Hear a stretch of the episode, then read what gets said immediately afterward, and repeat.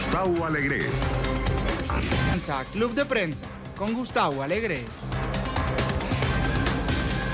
Bienvenidos a Club de Prensa, espacio de análisis en NTN 24 en el que revisamos las cuestiones de la actualidad en Washington, hoy con las opiniones de quienes ya nos acompañan en este estudio, en esta mesa de trabajo, con María Peña, es periodista nicaragüense y es eh, periodista hoy de Telemundo Digital, aquí en la capital estadounidense, además experta en cuestiones migratorias. María, ¿cómo estás? Muy buenos días. Gracias, muy buenos días a ustedes. Gracias por estar con nosotros, bienvenida. También nos acompaña Rafael Bernal. Rafael es periodista mexicano, trabaja en el portal de información política de Hill. Rafa, ¿cómo estás? ¿Qué tal? Muy bien, buenos días. Gracias por estar con nosotros también. Ambos eh, invitados hoy tienen en su haber que conocen bien la actualidad y los entresijos de la política en Washington, pero muy particularmente, como decíamos en el caso de María, también en el de Rafa, la política migratoria y todo lo que afecta a los latinos. Este ha sido un año previo a las elecciones, un año en el que la mayoría de, dice el manual del buen político que busca la reelección, un año de dejar las bases de la acción de gobierno para el año 2020, el año de las elecciones, poder reivindicarse y decir yo hice esto, esto y esto porque prometí todo eso. Una de las cosas fundamentales de esta presidencia, de este presidente, es la política migratoria, que no es precisamente muy amable, más bien es de mano dura. En este programa, hoy, queremos fijarnos, que estamos a final del año 2019 y principios del 20, en el que se van a tomar el termómetro, el pulso de esa carrera electoral, ¿qué ha pasado con la política migratoria? ¿Cuántas de las promesas duras se han llevado a cabo, se han podido llegar a cabo o se van a poder llevar a cabo?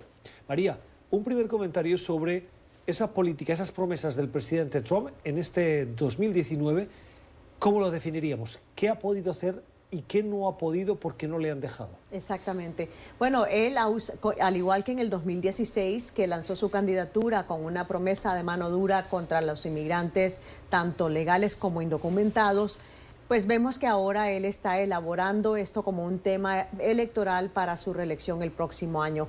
Yo podría decir, a, juzgar por los análisis, los datos oficiales de la frontera, eh, que él no ha podido cumplir todas las promesas que le hizo a la base. Por ejemplo, eh, prometió un muro en toda la frontera con México, que son 3.200 kilómetros. Eh, de esos, en realidad, solo ha podido construir 80 millas aproximadamente de nuevas estructuras, es decir, donde estaba un campo baldío y ahí no existía nada. 70, 80 millas de muro que no existía antes. Lo demás en realidad ha sido reemplazar estructuras que necesitaban mantenimiento y reparación o reemplazo. Esa es una gran promesa que no ha podido cumplir. O sea que todo aquello de que el muro, que será muy alto, que yo tengo experiencia como constructor, que será difícil saltar. Exacto. De eso ni un metro. De eso nada y solo y, encima de eso y ustedes lo pueden constatar en Twitter con los, los memes que han salido. Eh, eh, una niña logró saltarse un prototipo de uno de estos muros que se le habían presentado a él como opción para resguardar la seguridad fronteriza.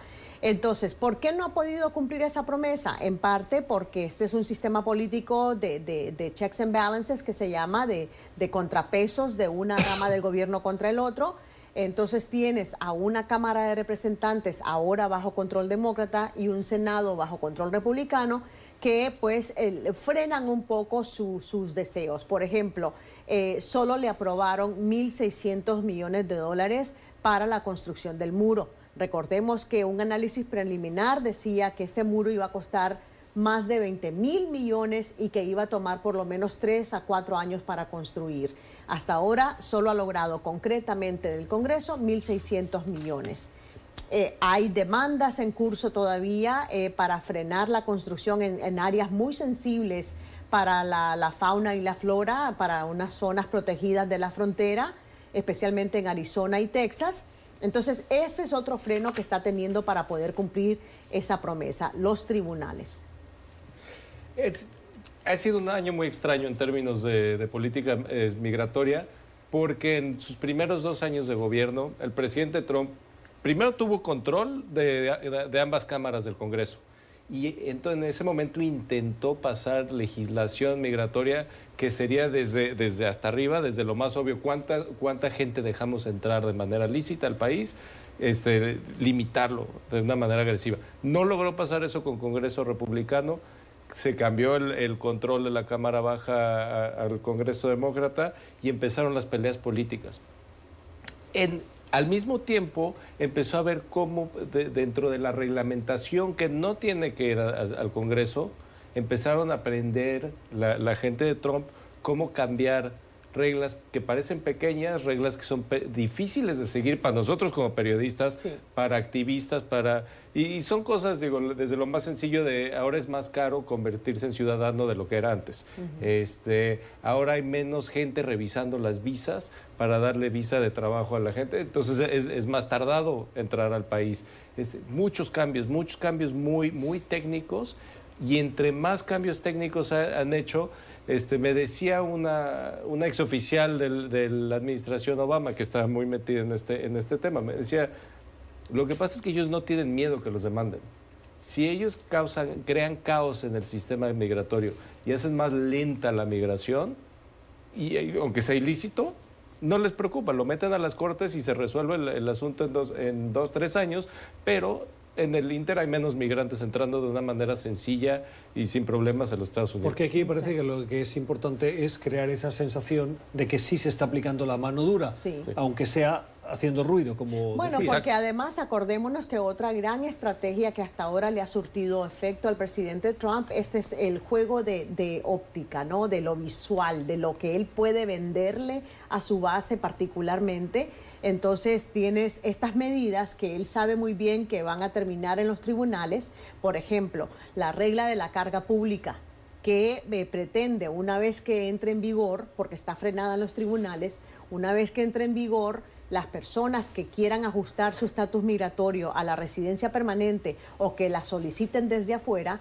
pues tendrán que demostrar que no van a convertirse en una carga pública, que no van a recibir ni recibirán en el futuro beneficios públicos como cupones de comida, cupones de vivienda, etcétera.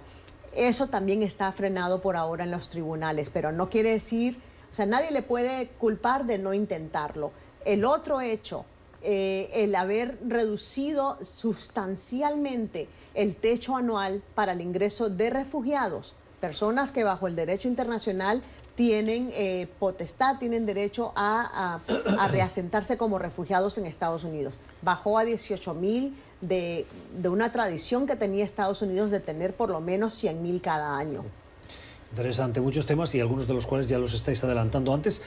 quiero recuperar una frase que decías antes, diciendo que el Congreso está frenando al presidente. El Congreso de Estados Unidos. La Cámara Baja, por lo está, menos. Exactamente, está compuesta por dos cámaras, la Cámara de Representantes y el Senado, Cámara Alta y la Cámara Baja.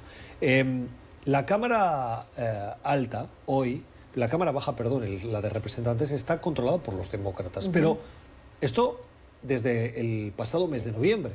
En la primera parte de la legislatura era republicana y aun siendo republicana no avanzaron políticas migratorias. ¿Por qué? ¿Por qué? Porque el sistema parlamentario, el sistema legislativo dicta que la, toda, todo proyecto de ley, toda legislación, para convertirse en ley, tiene tres pasos. Aprobarse en la Cámara, aprobarse en el Senado y la firma del presidente. Pero si todo es del color republicano, uno tendría que decir pero, desde pero es que también, claro, pero la minoría tiene ciertos derechos de todas maneras dentro de lo que cabe. La minoría de la La minoría de, la, que sea, ¿no? Por ejemplo, en este caso, la minoría demócrata en el Senado puede utilizar su derecho a vetar o a frenar el voto de, una, de un nombramiento oficial, por ejemplo. O sea, hay unos jueguitos, hay unas maniobras ahí que pueden hacer los dos partidos pero fundamentalmente lo que pasa es que si una ah, ley se aprueba en la Cámara, como fue la legislación de los Dreamers, una tremenda victoria para los Dreamers este año en la Cámara Baja, en el Senado, el líder republicano, el, el, líder de la mayoría republicana, no le da la gana someterlo a voto. Entonces muere. Muere porque también la otra cosa es que si la ley no se aprueba en esa sesión legislativa, en la siguiente hay que comenzar de cero. Y, lo que sucedió importante en, estas negociaciones en el 2018 ah, se estaba buscando un, acuerdo migratorio masivo que diera básicamente los demócratas que pedían legalización para, lo- para los inmigrantes indocumentados que estaban aquí sin culpa propia. ¿Quiénes son los que llegaron como menores de edad? con sus papás, los, los que conocemos como DACA, y a los TPS, que son gente que vino de, en general del hemisferio occidental, pero hay, hay de ciertos países de fuera del hemisferio occidental, que estaban aquí como indocumentados cuando pegó una crisis en su país. Y entonces les dieron, básicamente, te doy chance de quedarte. Y llevan algunos más de 20 años. ¿Qué sucedió? que en, en la Cámara Alta, en el Senado, se- por las reglas del Senado, que son unas reglas un poco arcaicas, se necesitan 60 de 100 votos para que cualquier este, Para legislación... proceder al, al voto pa- definitivo. Para proceder al voto definitivo que convertiría en ley un- una propuesta que ya pasó la Cámara Baja, o, o aún una que no ha pasado la Cámara Baja. Esos 60 votos no se iban a dar porque las propuestas de los republicanos en 2018 limitaban tanto la migración lícita, legal, que los demócratas, bueno, simplemente estaban, no, no podían dar- darle para adelante. Es, es interesante el, el razonamiento que hacéis, pero ninguno de los dos menciona las diferencias internas que tiene el Partido Republicano. Quiero decir, en todo partido hay facciones, alas, corrientes, familias, llámenlo ustedes Sí. como quieran. Sí. Dentro del Partido Republicano, Que cuando tenían la posibilidad Sí. de hacerlo, uno de los elementos que estaba sobre la mesa era la división. Exacto. Yo no sé si es el Freedom Caucus, el, el ca- caucus de la libertad, que era el más conservador, tal vez el más restrictivo, con el que miembros del propio Partido Republicano no estaban Y, de acuerdo. y Bueno. la omisión fue a propósito porque finalmente eso no fue lo que detuvo la reforma migratoria, porque el, el Partido Republicano se unió detrás de la legislación que ellos pensaban que el presidente Trump iba a firmar, que era legislación que los demócratas no aceptaban, que los, los demócratas moder- bueno, todos los demócratas ah, usaron para atacar a los republicanos moderados y así ganar su mayoría porque los, los republicanos moderados estaban apoyando una legislación que bajo otras circunstancias ellos mismos nunca hubieran apoyado. Bueno, de hecho, recordemos que una- un gran fracaso que tuvo el presidente eh, en el 2008, el 18 fue cuando eh, su propio partido rechazó eh, una ley draconiana que él había propuesto que intentaba reformar tanto el sistema legal, el sistema de inmigración legal, para eh, permitir el ingreso de personas en base a los méritos, entre comillas méritos, eh, conocimiento del inglés, tener eh, un alto nivel de educación. Entonces, ¿qué decían los grupos eh, proinmigrantes de la comunidad inmigrante? Bueno, aquí lo que, lo, que, lo que Trump y sus aliados quieren es convertir a esto en un país de gente, de gente pudiente, de gente con dinero, de, de- de Europa, eh, y es claramente un matiz discriminatorio. Eh, vimos que la votación eh, fue, o sea, fue derrotada incluso por legisladores republicanos, algunos de ellos de distritos con alta concentración de inmigrantes y tenían temor de perder la reelección en, la- en las elecciones legislativas de- del 2018. Entonces yo creo que ahí jugó mucho también la- la cuestión política, política electoral, eh, pero en definitiva el proyecto de ley que él había propuesto no iba a ir a ninguna parte porque también dejaba fuera el tema gordo del problema de la inmigración en Estados Unidos. ¿Qué haces con los 11 millones de personas indocumentadas en este país que llevan décadas viviendo en las sombras? La última reforma migratoria se cumplió con el presidente Reagan en el 86 y esa solo cubrió a 3 millones de personas. Luego Bush, el, el sucesor, pues eh, enmendó otra ley y, y, entraron otro poquito, otro- un par de millones más. Pero en esencia el problema sigue ahí. Son personas que ya se establecieron acá, que tienen familias nacidas acá, este, hijos nacidos acá. Si la inmigración es el buena problema para- sigue sin, sin resolverse. Si la inmigración es buena para un país, como eso está demostrado, ¿qué es lo que temen los republicanos abriéndole la puerta a, a esa regularización? Un argumento, y algunos de ellos lo han dicho con tal descaro en público, un argumento que usan es que la mayoría de los inmigrantes, eh, por, por naturaleza, tienden a inclinarse a los demócratas. Y las, las estadísticas por ahora lo demuestran. Entonces, claro, una vez uno de estos legisladores, legisladores dijo, ¿Y para qué vamos a permitir a más inmigrantes para engrosar la lista de votantes de los demócratas, de nuestros enemigos? Entonces, no. Pero ahí, ahí hay que recordar dos cosas. Los, los republicanos tradicionalmente, aunque querían, siempre quisieron legislación más estricta en términos de migración, no es que quisieran menos migrantes. Muchos republicanos sabían que los migrantes quieren decir trabajo, Claro. mano de obra más, más barata. Entonces, ese era, ese era por un lado. Y, y el, y la- el otro lado es que todos están muy conscientes que el proceso de que un migrante llegue, digamos, a las costas de Estados. Unidos a que vote son 10 años mínimo. Mínimo. Entonces no les preocupa, eso no les preocupa tanto a los republicanos como conservar su base. Ahora quiero, quiero tocar en un punto que, que- que dijiste, María, que de- desde 1986 no hay una reforma migratoria. Que No a gran se- escala. Que se llame como tal, porque un- un- algo que pasó en 2019 que es ajeno pero relacionado al presidente Trump y es un cambio muy fuerte en la conversación de, de migración es desde el 86, la- ¿qué fue la reforma migratoria del 86? Ponemos más seguridad en la frontera, deportamos más gente que esté aquí de manera como indocumentados y a cambio de eso les damos permiso de estar aquí, en ese caso fueron a 3 millones de personas, ¿no? Y esa, y esa fue más o menos como se negociaban las reformas migratorias por los siguientes 30 años. Sin embargo, ninguna tuvo éxito, ninguna negociación. Pero lo que sí tuvo éxito es en 1996, en el 2006 y recientemente otra vez, y bueno, bajo Obama, claro, que el, lado de hacer más difícil cruzar la frontera y hacer crecer las deportaciones y, cre- y crecer la cantidad de gente que está que podía estar presa y la cantidad de camas que tenían las autoridades migratorias para tener presos todo ese de lado fue creciendo sí. entonces ahora cuando se habla con, con la gente que apoya la, la reforma migratoria del lado de incrementar la migración o legalizar a muchos migrantes, dicen, bueno, es que esta manera de negociar ya no se puede, porque por 30 años estuvimos negociando y crecía, crecía, crecía este lado y nosotros no nos daban nada. Entonces la, próxima reforma migratoria, y ese es un cambio que es drástico, ya no va a ser, no va a encontrar como modelo el hacemos legislación más estricta a cambio de legalizar gente. No, y está clarísimo con la batalla que hubo por la construcción del muro. Los demócratas se pusieron, eh, resistieron todo esfuerzo de, de- de Trump para desembolsar todo ese dinero. Hubo un paro del gobierno de, eh, histórico de 35 días eh, por culpa de- del pleito sobre la construcción del muro. 9 y 47 minutos de la mañana. Esto por parte de la política de la administración, pero el 2020, decíamos, es un año electoral y hay ah, unos 18 candidatos demócratas que aspiran a la nominación. De esos candidatos, solo uno es latino, lo podemos considerar latino. Eh, el resto de candidatos, y además tiene muy pocas opciones, es Julián Castro. Eh, el resto de candidatos, sobre todo los que están eh, al frente de esa carrera con más opciones hoy, Joe Biden, Elizabeth Warren, Bernie Sanders, ahora ha entrado Michael Bloomberg, habrá que ver hasta qué punto tiene receptividad o no, tiene una chequera grande.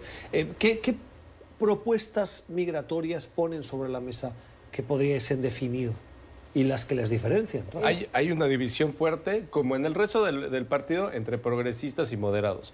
Todo el, todo el partido se, está yendo en estas dos alas. Y los progresistas, Bernie Sanders y Elizabeth Warren, que no son los únicos progresistas, pero son los que están adelante y que tienen posibilidades, estos dos senadores han propuesto un- una propuesta migratoria realmente radical.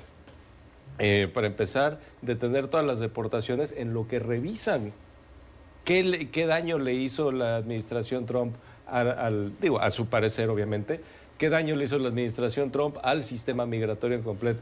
Este, cambios, Abolir cambios amplios. Abolir reestructurar el Departamento de Seguridad Interna, que ese, que ese es, una, es un llamado que puede tener, este, que hay varios republicanos que no lo van a decir hoy bajo la administración Trump, pero varios republicanos quieren que se, que se renueve. ¿Por qué? Porque no está cumpliendo con, sus, con su comisión de seguridad interna y es demasiado grande. Todas, todas son radicales, eh, unas más detalladas que otras. El, el último en presentar su propuesta fue Bernie Sanders, eh, a pesar de que él incluso la primera vez que se postuló a la presidencia también había sacado una plataforma migratoria muy importante que le ganó el apoyo de muchos jóvenes latinos. Eh, yo personalmente pienso que comparándolos todos, los más radicales, y tienen en común eso, abolir la agencia policial que se encarga de deportar a los inmigrantes, eh, la moratoria de las deportaciones, eh, aumentar las visas humanitarias, legalizar a la gente amparada al DACA y al TPS, por ejemplo, esos beneficios migratorios. Yo la verdad es que a menos que los demócratas recuperen no solo la Casa Blanca, sino también el Senado, yo no creo que ninguna de estas vaya a prosperar. Las opiniones en esta mesa de trabajo, en este programa que hoy le estamos dedicando a la política migratoria en Estados Unidos, hoy con María Peña y con Rafael Bernal. Pausa y regresamos.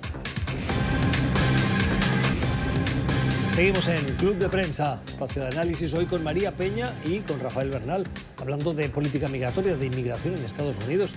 Uno de los grupos, de los colectivos que forman parte de esa nebulosa de la inmigración, cuando hablamos de inmigración, son los DACA. DACA o eh, jóvenes soñadores. DACA es el acrónimo en inglés que responde a esa acción diferida que protege a esos jóvenes indocumentados que llegaron a Estados Unidos de la mano de sus padres y que solo, en su mayoría, han vivido en Estados Unidos. Por poner un ejemplo, un niño guatemalteco de un año, de medio año, de meses, que cruzó la frontera de manera irregular, que llegó a Estados Unidos eh, de manera irregular con sus padres, solo ha vivido aquí, estudió aquí, ha desarrollado su carrera, ha estudiado y ahora trabaja, gracias a esa acción diferida. Bueno, pues el presidente Trump quiso terminarla. Los demócratas le llevaron a las Cortes y las Cortes dijeron que lo vea la Corte Suprema. La Corte Suprema, hoy de mayoría conservadora, 5-4, tiene que analizarlo. Escucharon los argumentos y el veredicto, la sentencia, se conocerá a pocos meses de las elecciones del 2020. María, el análisis de lo que se vio en esa audiencia, que afecta a esos casi 800.000 jóvenes soñadores. Dicen que hay más, porque he visto cifras que habla de 1.600.000, 1.800.000, pero en cualquier caso, una, una, figura tan frágil como la de un joven soñador que llegó a Estados Unidos, que no es su culpa, que él eh, o ella no violó la ley, la violaron sus padres y que hoy se encuentra frente a la amenaza de la deportación. ¿Cómo influirá esa decisión, esa sentencia en las elecciones del 2020? Bueno, curiosa pregunta porque yo creo que, que va a movilizar a los dos partidos del lado demócrata a todas las familias inmigrantes, las familias que tienen estatus migratorios mixtos, por ejemplo, una familia que tiene a un ciudadano, a un residente, a un indocumentado en, una misma, en un mismo núcleo familiar, pues va a estar motivado por el tema de inmigración para ir a las urnas. De hecho, las encuestas muestran que la inmigración está entre los primeros cinco temas que más importan a los hispanos naturalizados y elegibles para votar. Todas las encuestas lo ponen allí arriba. Eh, ¿Qué va a pasar? Eh, yo estuve adentro de la audiencia en el Tribunal Supremo eh, y da mala señal que los, los jueces de tendencia conservadora ah, hicieron comentarios como que daban a entender que le darían la razón al presidente Trump en cuanto a la forma en que se desmanteló DACA en el 2017. Recordemos cómo empezó todo este lío, ¿no? Él anunció el, desmantelamiento de DACA en septiembre del 2017, dio un plazo hasta marzo del siguiente año para que el Congreso encontrara una solución permanente. El Congreso ni siquiera lo tocó porque antes de eso ya empezaron las demandas y había como tres o cuatro jueces federales de distintas ciudades que emitieron dictámenes poniéndole freno a la, la cancelación de DACA. Entonces, hoy por hoy, la gente amparada a DACA, que son casi 700 mil personas, eh, pueden seguir renovando sus permisos de estancia legal y permisos de trabajo hasta que o bien el Congreso apruebe una ley permanente o bien el Tribunal Supremo decida cuál es el futuro de los Dreamers, de los soñadores ahora. Lo va a hacer obviamente a más tardar junio en plena contienda presidencial. Y como decíamos anteriormente, va a movilizar a las dos bases. Ya sabemos del lado de, los demócratas por qué. Del lado conservador, del lado de los seguidores de Trump, porque muchas gentes, muchos grupos eh, ultraconservadores siguen exigiéndole mano dura. Quieren ver resultados quieren ver que, sigue bajando eh, la, cifra de los cruces ilegales, quiere ver que hay más digamos, eh, cobertura de, de deportación de criminales, etcétera. Yo creo que es un tema de estos que va a movilizar a los dos bandos a las urnas.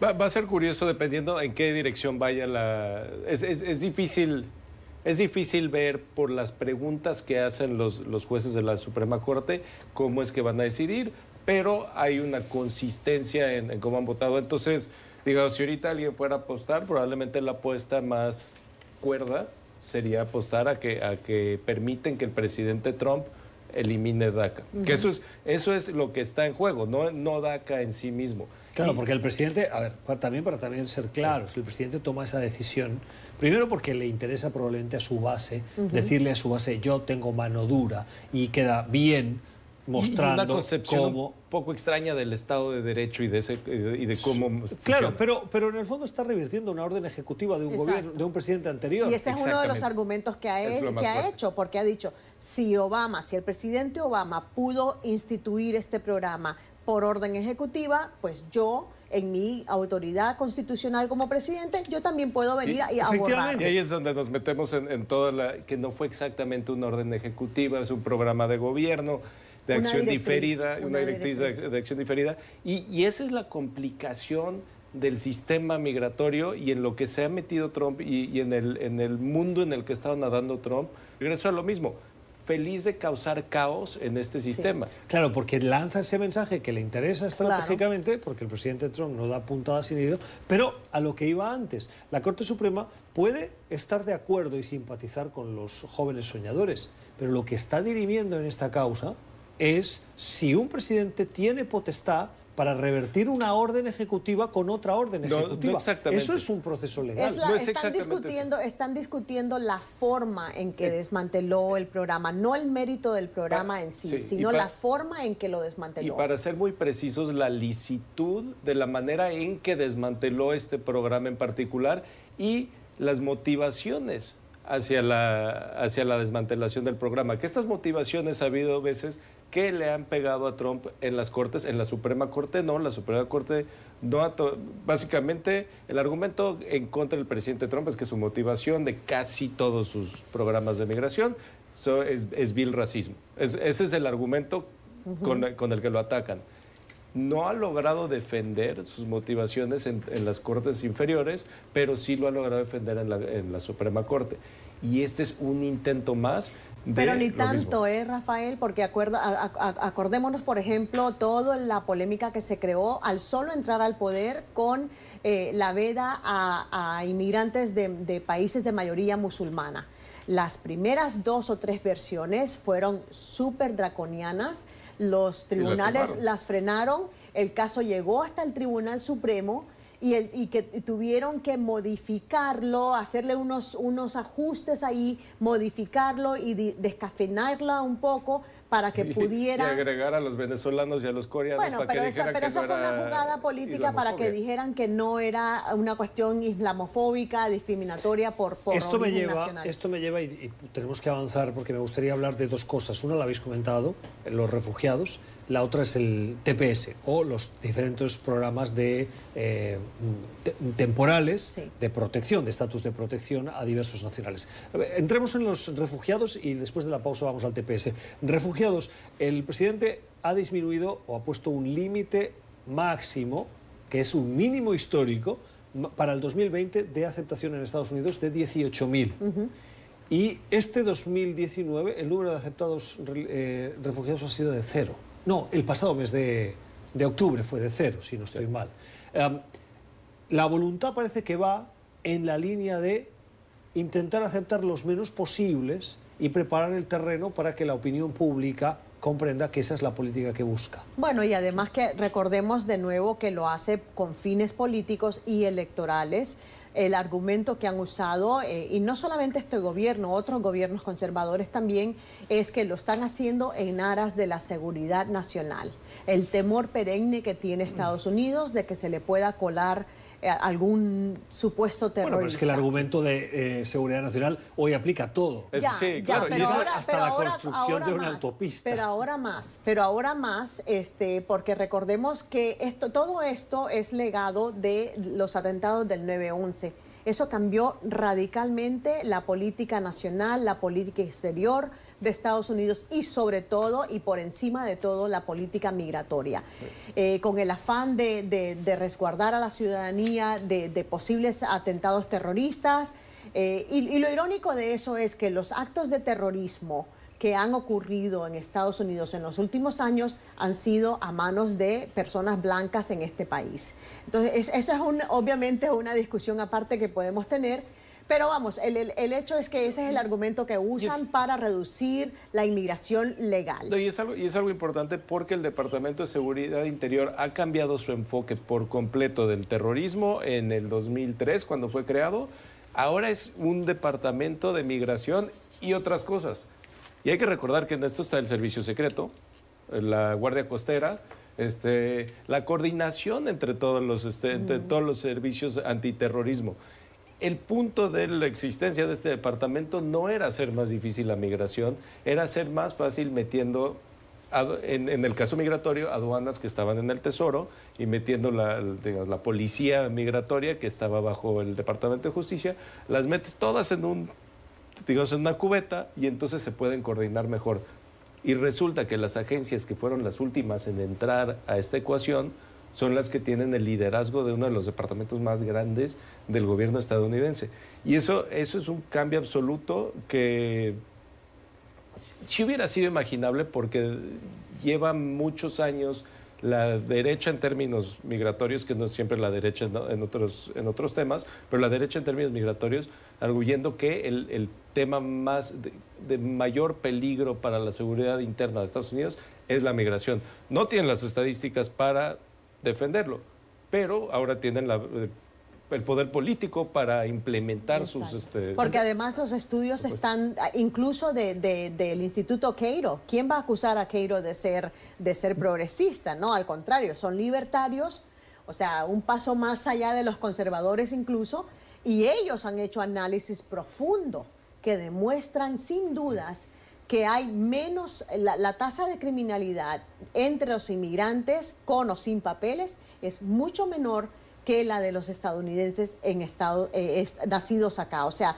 ese argumento se les va al traste, pero como funciona para su base, lo siguen usando. Antes de ir a la pausa, os quiero preguntar, eh, la disminución de aceptación de refugiados en Estados Unidos, ¿cómo puede afectar a este país, a la cultura eh, y a la idiosincrasia de Estados Unidos? Eh, Brevemente. pr- probablemente el, el efecto no sea notorio inmediatamente. Hay ciertas comunidades que, por, por ejemplo, los somalíes en Minnesota, los, los etíopes aquí en Washington, que viven de, de- de- digamos, el renacimiento de su cultura, vive de traer más gente.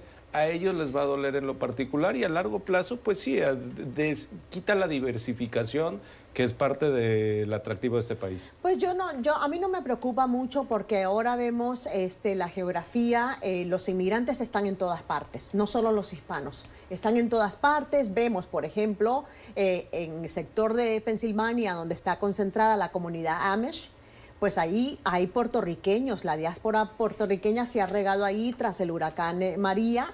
Eh, vemos en la zona central del país que si no fuera por los inmigrantes, y esto está documentado, que si no fuera por los inmigrantes, hay- habría pequeños poblados que hubiesen desaparecido del mapa. Entonces yo creo que al contrario, eh, estoy de acuerdo contigo, no, no creo que sea un efecto que se pueda medir a corto plazo. Las políticas migratorias, la política de inmigración en Estados Unidos. Hemos hablado de DACA, hemos hablado de refugiados, TPS, a la vuelta de la pausa para la publicidad. Seguimos en Club de Prensa, hoy con María Peña de Telemundo Digital y con Rafael Bernal de, eh, hablando sobre política de inmigración. Decíamos antes de irnos a la pausa que también, además de DACA, otro de las políticas, de los programas que forman parte de esas discusiones entre los que tienen una visión más conservadora y una más liberal son los TPS, los estatus de protección temporal, eh, por sus siglas en inglés. Son conocidos también entre la comunidad como los tepesianos, aquellos que han llegado a Estados Unidos que recibieron una protección por un desastre natural, por una guerra. Es el caso del Salvador, ciudadanos de Haití, con un terremoto, Centroamérica por el huracán Mitch y así sucesivamente. No son muchos, pero el presidente ha hecho algo que no habían hecho los antecesores, republicanos o demócratas, y es que iban extendiendo esa condición de temporalidad. El mismo nombre lo indica. Trump ha dicho, si es temporal, se termina, y así se ven afectados ciudadanos de, particularmente El Salvador, pero también de Haití, de Honduras, de Nicaragua y tal vez no tan de manera contundente, pero importante, de Sudán o de eh, Nepal. Lo que ha pasado, eh, María, es que la Corte Suprema, eh, las Cortes en Estados Unidos, le han dicho al presidente eh, que no vaya tan rápido en eliminar esos programas mientras haya solicitudes en curso y lo que les ha obligado a esta administración es a extenderlos hasta el 2021. Eh, obviamente quitándose de encima una papa caliente para las elecciones. Eh, de nuevo, otro ejemplo de cómo las cortes, el sistema judicial sirve de contrapeso a lo que los activistas llaman excesos de la administración Trump en el tema migratorio. Eh, el TPS fue creado por el Congreso en 1990 y era efectivamente para proteger de la deportación a aquellos que vienen de países afectados por guerras, eh, desastres naturales u otras circunstancias extraordinarias. ¿Qué quiere decir eso? Que siempre se iba evaluando cada dos años y el Departamento de Seguridad Interior tenía que evaluar las condiciones sobre el terreno y determinar si eh, eh, aprobaba una extensión. El TPS en realidad eh, se fue prorrogando cada dos años a todo esto que los inmigrantes tenían que pagar para renovar los permisos. Es un beneficio gratis, tienen que pagar una, una cuota muy alta, cumplir con todos los requisitos, etcétera. Y efectivamente, Obama incluso también había dicho, esto es, un esto es una medida temporal, el Congreso debería tomar eh, mayor eh, acción en esto y aprobar una solución permanente. Pues afor- desafortunadamente no ha ocurrido. Entonces ahora vemos eh, la situación, por ejemplo, de los países del Triángulo del Norte.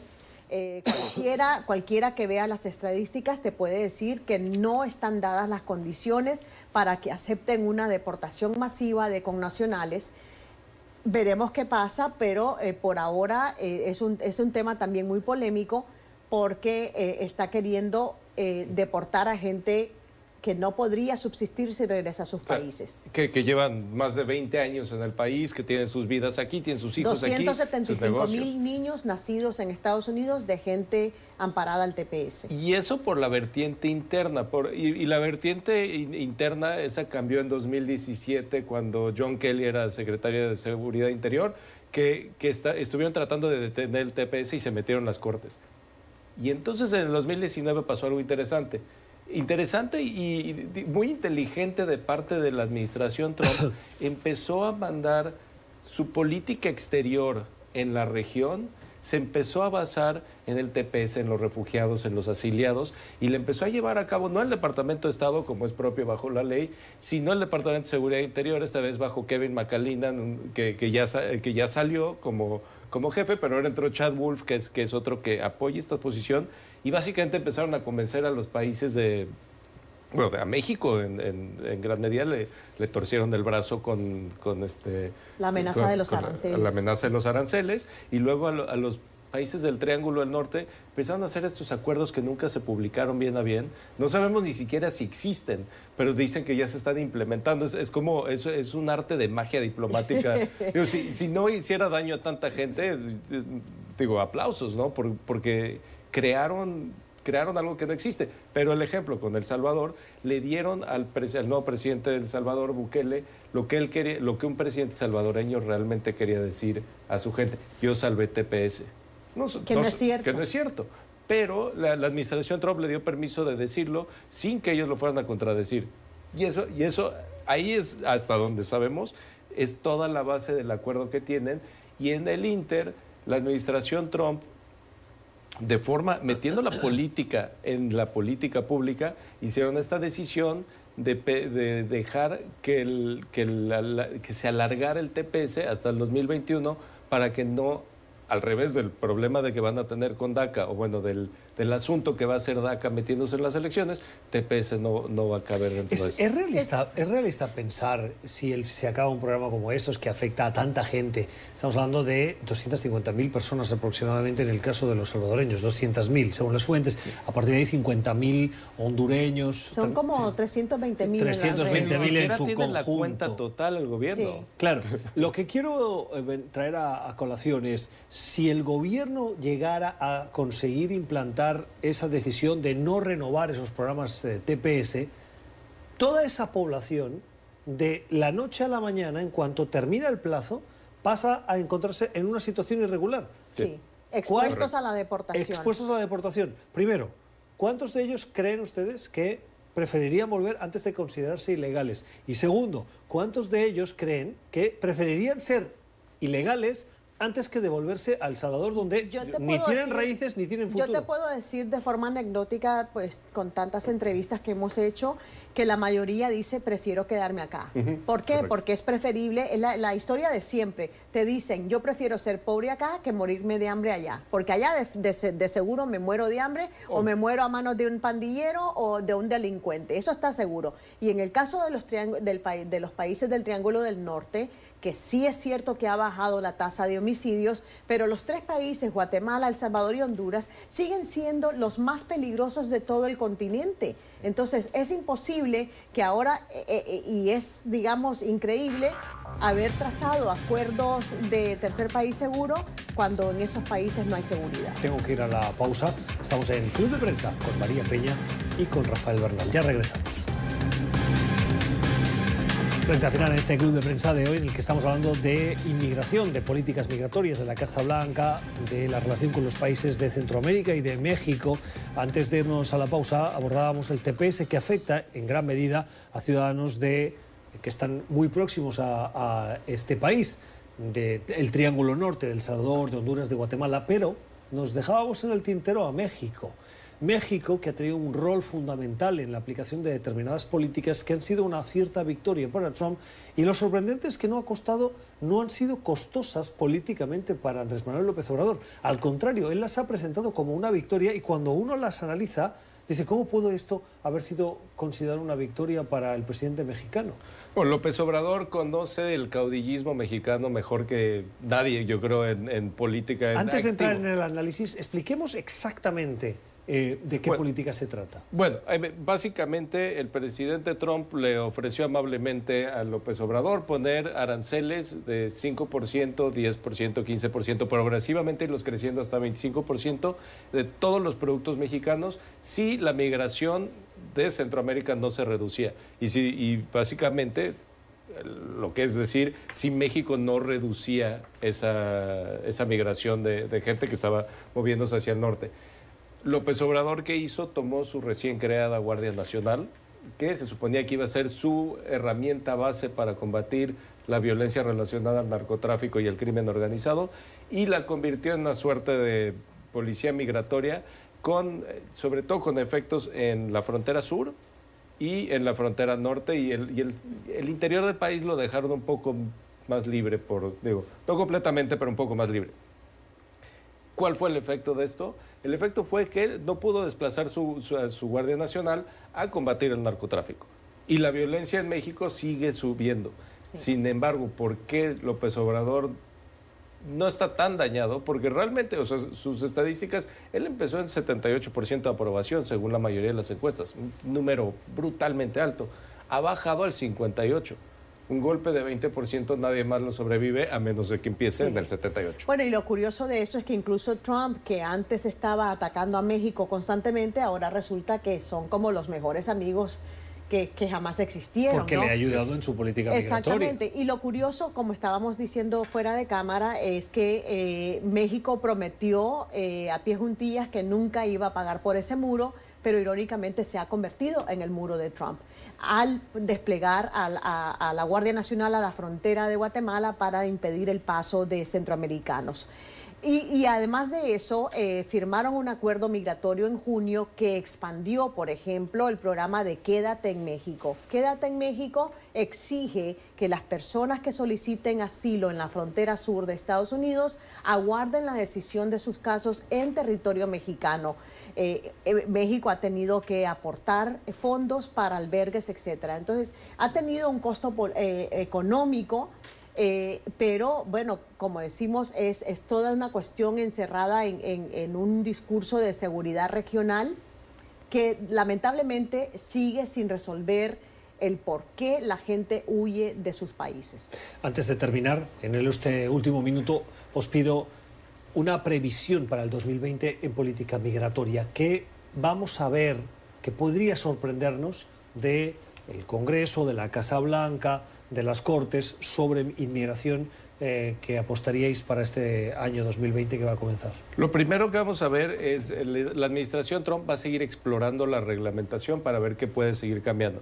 se están metiendo mucho en detalle y se van a meter aún más en detalle y crear un, un esquema más difícil si, en caso de que gane un demócrata, que para poder restaurar, aunque sea el sistema migratorio, si no es que mejorarlo a visión de los demócratas. Lo segundo va a ser esta resolución de la Corte a media elección, va a ser importantísima y le va a dar bríos a un lado o al otro. Y, y ganar o perder esta resolución de DACA puede tener efectos, digamos, contraproducentes en las bases de los partidos. Yo creo, aparte de todo eso, para no repetir, este, yo creo que hay que mantener el ojo puesto también en el Congreso. ¿Qué va a pasar con la reconfiguración del Congreso en las elecciones generales del próximo año? Si los demócratas logran recuperar ambas cámaras, o sea, ganar también el Senado, eh, entonces veremos quizás una posibilidad de que pueda avanzar algún tipo de, medida migratoria, tal vez no a gran escala, pero por lo menos legalizar a los Dreamers. la aspiración o las previsiones de nuestros analistas hoy en este club de prensa de María Peña de Telemundo Digital y de Rafael Bernal de The Hill. Gracias por haber estado con nosotros y a ustedes por la generosidad de su tiempo. Les deseamos una feliz eh, jornada. Nosotros nos reencontramos en el siguiente club de prensa.